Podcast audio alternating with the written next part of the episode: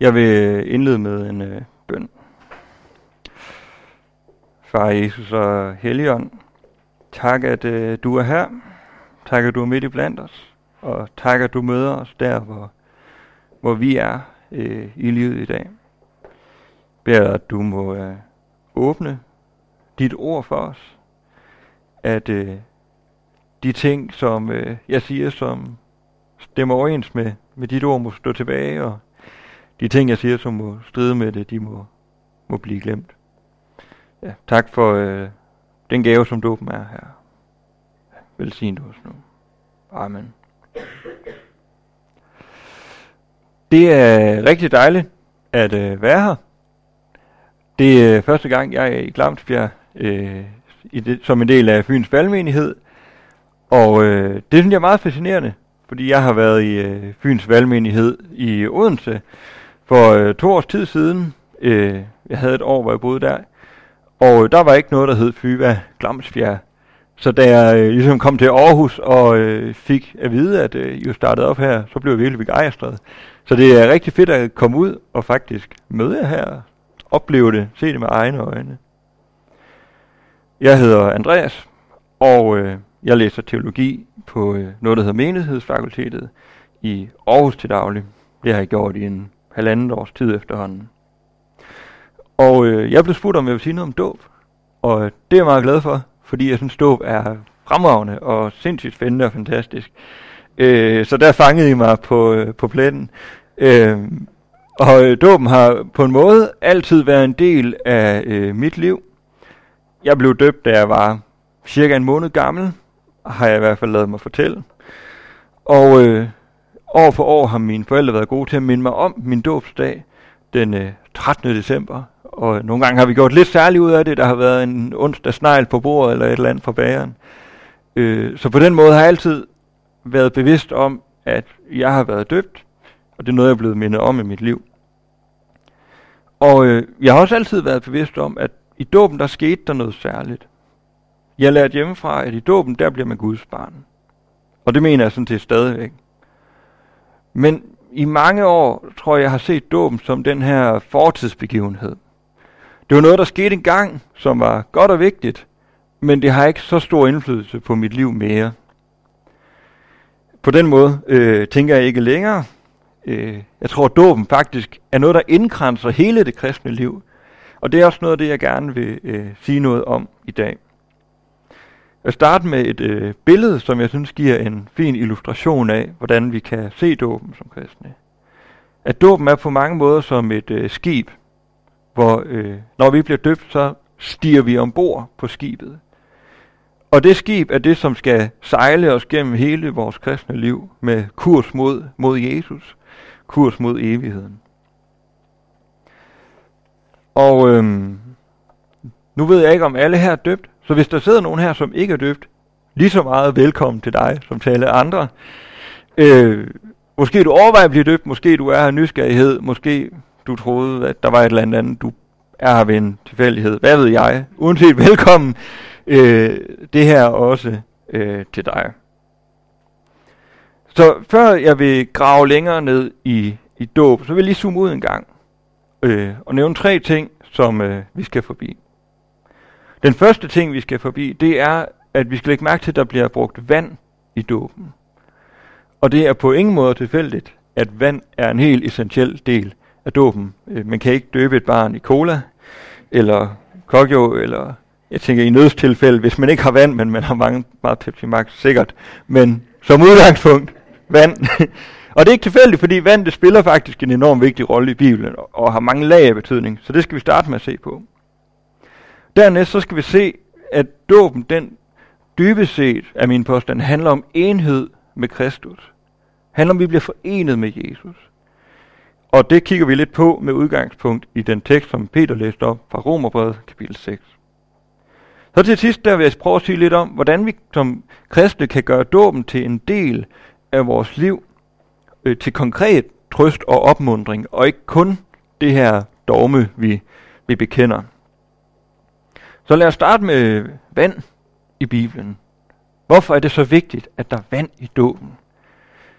Og øh, for at svare på det, så skal vi se på nogle af de store linjer, som Bibelen øh, trækker, det store billede, Bibelen trækker. Der er nogle konkrete ting, som typisk bliver forbundet med vand, som vi finder i Bibelens store narrativ, som vi senere skal se, hvordan de øh, opfyldes øh, i, øh, i dåben. Og der er tre ting, jeg vil pege på. For det første, så bliver vand forbundet med, at Gud begraver og ødelægger synd og ondskab. For det andet, så frelser Gud sit folk gennem vand. Og for det tredje, så renser og helbreder Gud med vand.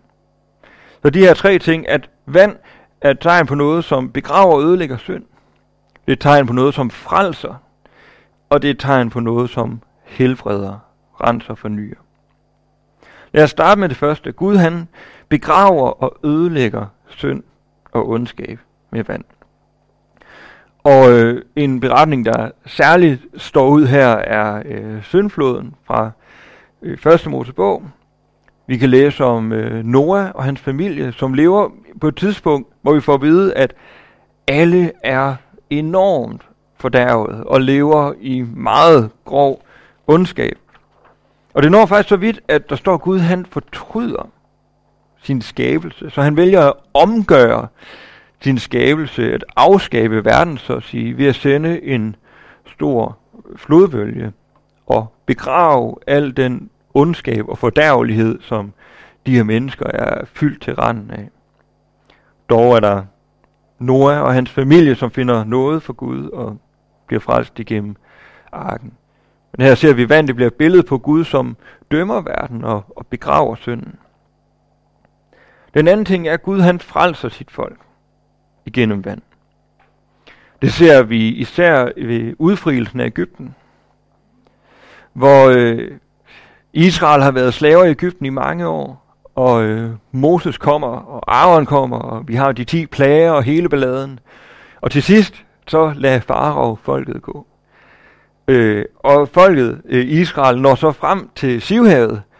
Øh, I mellemtiden har Farao dog fortrudt, at han lod folket gå, så de har en række egyptiske stridsvogne i ryggen, og øh, de begynder at blive øh, urolige, forståeligt nok.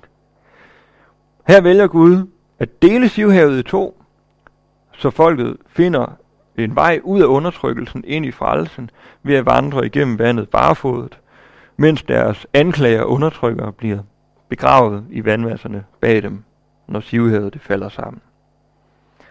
Så her er et klart eksempel, hvor Gud han bruger vandet til at befri sit folk, til at føre dem mod det lovede land.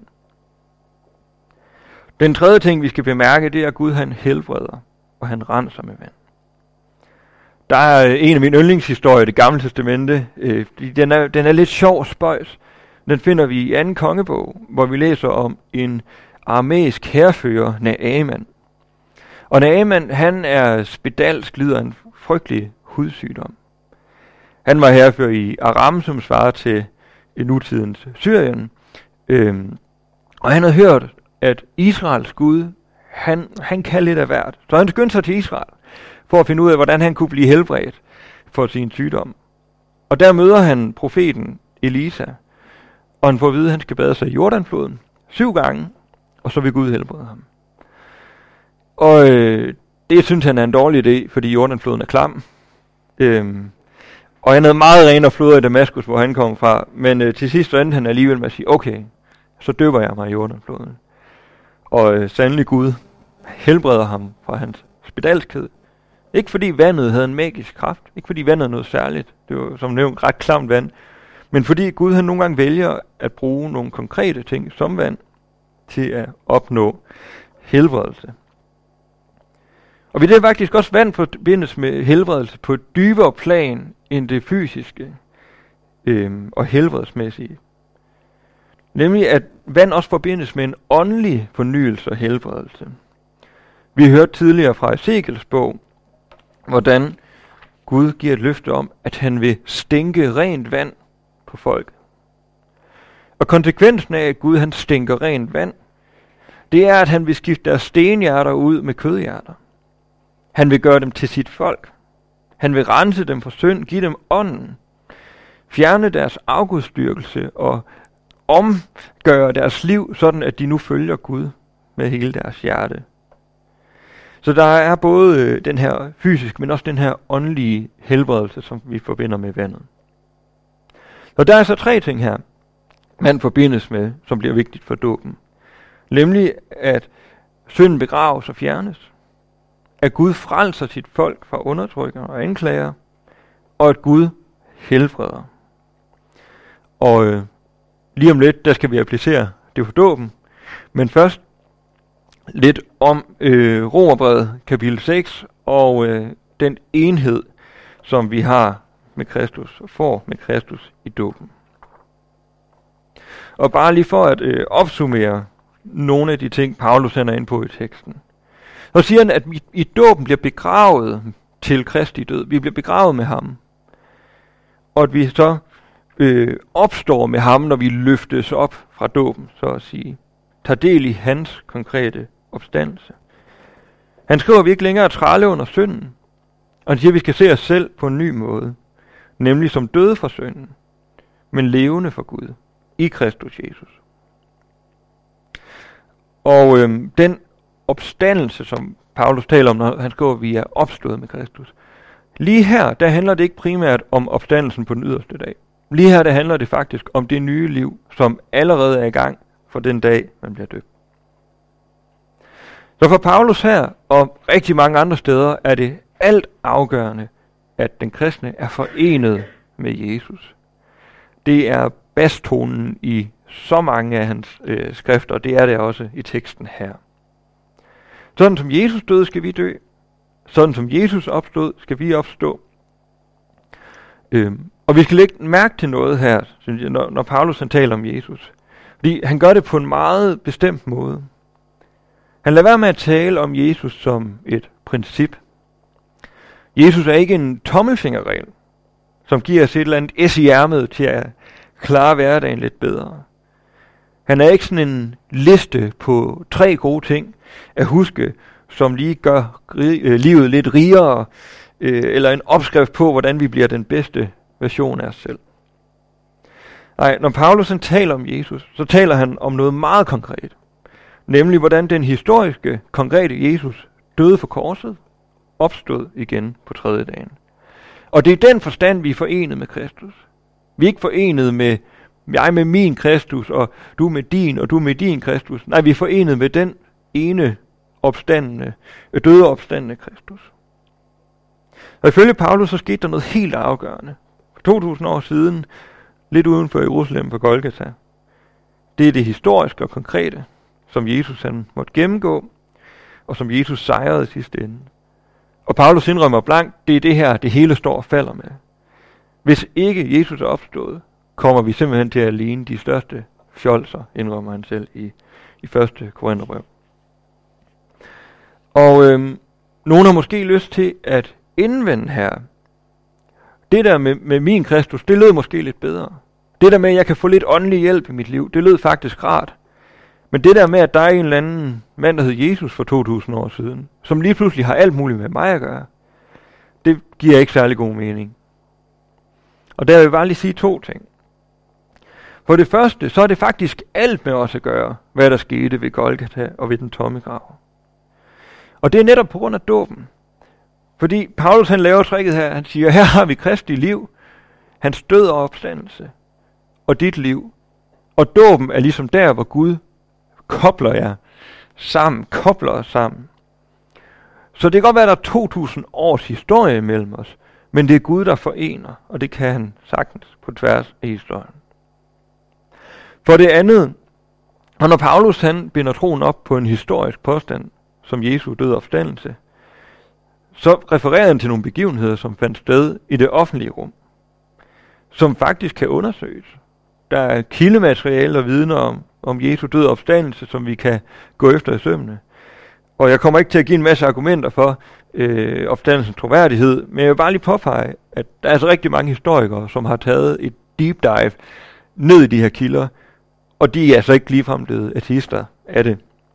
Øh, mange har oplevet, at deres tro bliver øh, bekræftet og styrket af at kigge kilderne efter i sømne. Så det med, at det skete for 2000 år siden som noget historisk, er faktisk ikke en hindring, men noget opbyggende, fordi vi kan vide, at vi står på, på en fast grund, og ikke bare blindt håbe og gætte på, at det nok skal være, være rigtigt. Men lad os vende tilbage til dåben. Dåben som enhed med Kristus. Fordi hvad vil det sige at være en og forenet med Kristus? Hvad vil det sige at danne det her bånd med Jesus og være i fællesskab med ham i dåben? Og lad os prøve at gå tilbage til de tre ting, som vand forbindes til med i Bibelen, og se hvordan det i lyset af, at vi er forenet med Jesus, faktisk giver enormt god mening, når vi applicerer det på dåben. Så dåben begraver og ødelægger synden. Hvorfor gør den det? Jo, det gør den, fordi den Kristus, vi forenes med, er den korsfæstede. Den korsfæstede, som ikke døde, fordi at han havde gjort uret, men fordi vi havde. Fordi han faktisk bar min synd på det kors. Og han bar ikke bare min, han bar hele verdens. Men vi skal forenes med ham, før det gøres gældende, før det appliceres i vores liv. Og derfor er det sandt at sige, at Gud han begraver synden i dåben. Dernæst skal vi sige, at dåben den frelser, og den befrier os fra trældom under synden, og den befrier os fra anklager. I Romerbrevet øh, kapitel 8, to kapitler efter det, vi fik læst tidligere, der indleder Paulus sådan her. Så er der da nu ingen fordømmelse for dem, som er i Kristus Jesus. Så er der da nu ingen fordømmelse. For hvem? For dem, som er i Kristus Jesus. For dem, som er forenet med Kristus. Og hvad vil det sige, at der ikke er nogen fordømmelse? Hvad er det, Paulus han mener? Jo, det er ret sikkert, at Paulus har haft et billede af sådan en domstol i baghovedet, når han har skrevet de her ord. Vi skal forestille os sådan en scene for os. Og udgangspunktet for os er, at vi står faktisk skyldige over for Gud. Vi har anklager rettet mod os.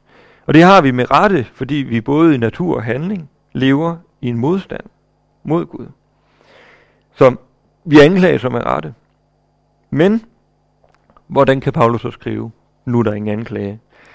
Det kan han, fordi at når vi så er forenet med Kristus, så ryger alle anklager på ham, selvom han ikke har fortjent det, og fra os. Det er som en stærk magnet, der afviger, øh, trækker øh, anklagerne fra os.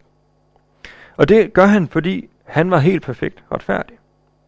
Og når vi forenes med ham, så får vi del i hans død og liv, og vi får sandelig også del i den retfærdighed, som er hans, som en gave til os. En tredje ting er, at dåben den renser og helbreder os. Vi modtager helligånden i dåben, og så sættes vi i stand til at leve et nyt liv. Vi kan faktisk slet ikke behage Gud uden ånden, og det lyder som hårde men der er Paulus meget lige ud. Vi kan ikke behage Gud uden ånden. Men det kan vi med, og vi forvandles af Helligånden. Paulus han opsummerer i Galaterbrevet meget fint. De, som hører Kristus Jesus til, har korsfæstet kødet sammen med lidenskaberne og begæringerne. Lever vi i ånden, skal vi også vandre i ånden. Igen har vi forening med Kristus, og vi er korsfæstet med Jesus, og skal nu leve et nyt liv. Opstå med ham.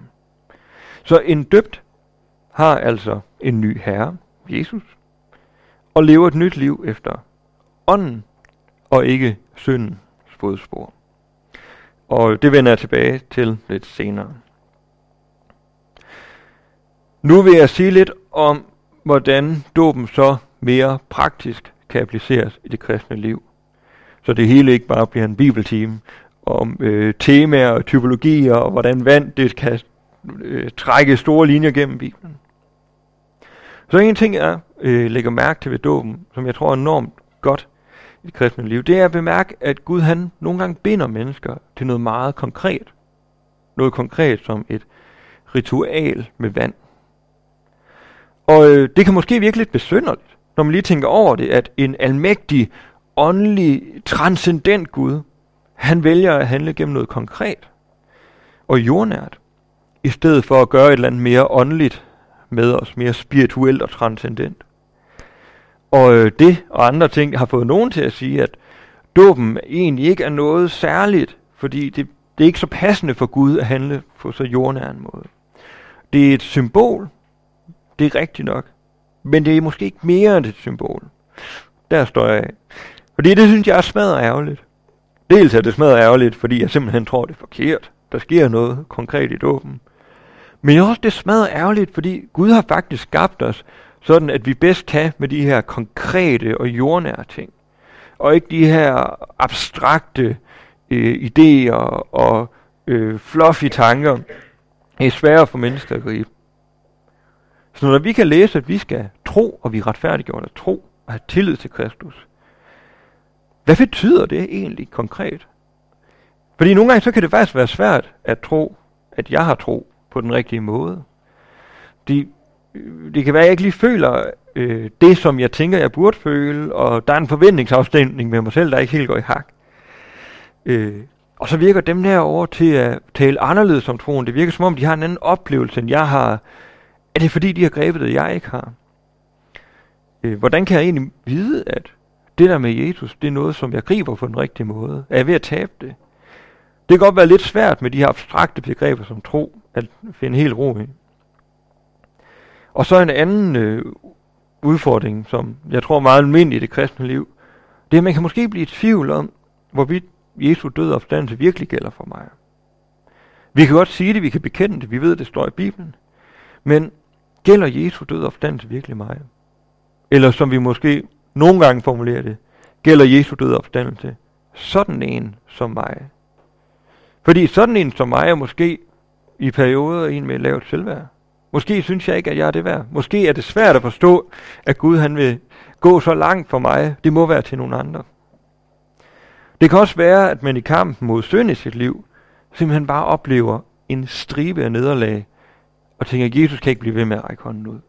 Altså nu, jeg har fået chancer nok, det er faktisk ikke rimeligt at bede om mere. Og øh, en ting, man kan gøre, er at gå ind og prøve at give et eller andet fyldesgørende svar på, nej, Jesus er virkelig, vi er død for alle, og øh, nej, nej, du tror virkelig rigtigt, vist, sådan og sådan og sådan. Men i stedet for, jeg lyst til at stille et modspørgsmål. Er du døbt? Er du døbt og tager del i den her meget konkrete virkelighed? Fordi hvis du er døbt, så ved du, at Gud har givet dig personligt sin noget. Så ved du, at Jesus han faktisk rækker frelsen til dig.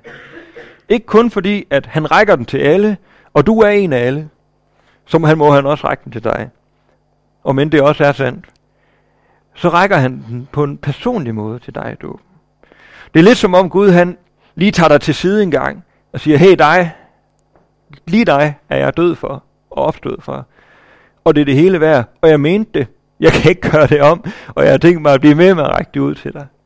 Det er faktisk det løfte, som du personligt har fået i dåben. Og jeg synes, det er virkelig godt og trygt og rart for min tro øh, og min tillid til Jesus, som nogle gange kan være lidt fluffy, lige at blive mindet om, hey, jeg er jo faktisk døbt. Jeg har fået et meget konkret løfte fra Jesus. Jeg har fået en meget konkret håndsrækning øh, der. Og noget lignende kan sige som nadveren, men det vil jeg ikke gå ind i her. Noget andet, øh, vi kan bruge dåben til i vores kristne liv, det er i kampen for Gud og kærlighed og mod synd. Luther han har et citat i den lille katekismus, hvor han skriver sådan her. Hvad betyder en sådan dåb i vand? Det betyder, at den gamle Adam i os gennem daglig anger og båd skal druknes, og skal dø med alle synder og onde lyster. Og der til gengæld dagligt skal fremkomme og opstå et nyt menneske, der skal leve for Gud for evigt i retfærdighed og renhed. Det Luther han taler om her er, at dåben ikke er en fortidssendelse alene. Men dåben den indleder en daglig kamp for Gud og mod synden. Lad os da sandelig også huske at være for noget og ikke kun mod noget. Det tror jeg er vigtigt. Og i den her kamp, øh, daglig kamp, skriver han, at vi skal modarbejde gamle Adam. Det vil sige vores syndige natur. Og så skal vi fremme det nye menneske. Det vil sige et liv, hvor vi er Guds behag og vandrer med Helligånden. Og øh, det Luther siger, det minder egentlig meget om, at dåben den helbreder os, at vi sættes i stand til at leve et nyt liv. Og øh, nu kommer jeg til at trække en række krigsmetaforer. Øh, Gud han lover på en måde at opruste os her. Han lover os ikke sejr i alle fristelser, sådan at vi bare kører verden over. Men han har lovet at ruste os til tænderne med Helligånden. Og på grund af Helligåndens kraft fra dåben, så kan vi bevare modet, når vi falder igennem i synd. Fordi vores identitet er ikke sådan en, der bare synder. Eller sådan en, hvor det bliver bare aldrig bedre med mig, og jeg er en lost cause, der er ikke noget at gøre. Romersbrevet skrev Paulus jo, at vi skulle se på os selv på en ny måde. Vi er jo døde for synden. Nu er vi levende for Kristus. Nej, vi skal se os selv som Guds børn, som faktisk får udrustning til gradvist. Og gradvist er vigtigt, fordi Gud møder os, som du siger jo, lige præcis der, hvor vi er, og ikke et andet sted. Så vi må starte der, og det gør Gud også med os. Men gradvist kan vi tage et opgør med synden. Og selv i perioder, hvor vi ikke oplever, at det går særlig godt eller særlig nemt, der kan vi se på vores dåb og blive mindet om, hey, Helligånden er faktisk givet mig. Og det skal få os til ikke knække nakken på synden. Slå os selv hårdt oven i hovedet med hårde ord og selvbebrejelse. Så vi sige nok så meget, at Gud har tilgivet os. Men hvis vi ikke er villige til at tilgive os selv, og øh, øh, rænke ryggen og løfte panden, så mister vi modet. Nej, det er i stedet en invitation til, at vi bekender vores synder og fejl for Gud, for mennesker, med oprejst pande, fordi vi er Guds tilgivende børn, og vi er ikke efterladt som hjælpeløse ofre i det her liv, men vi er så at sige indsat som værdige krigere i Guds rige. Den her øh, livslange kamp og proces mod synden, den bliver samtidig kaldt den daglige omvendelse. Det er en rigtig god vending. For hver dag, der skal vi vende os væk fra ondskaben. Og vi skal vende os mod Gud. Vi skal rette ryggen og rette blikket mod Gud. Og det skal vi ikke for at blive Guds børn. Fordi det er vi allerede. Nej, vi gør det for, at vi afspejler, hvad der allerede er sandt om os. Nemlig, at vi i dåben blev forenet med Jesus selv. Så vores synder tilgives. Så vi frelses fra alle anklager mod os. Så vi helbredes til at leve et nyt liv med Gud som vores frelser og som vores Herre. Amen.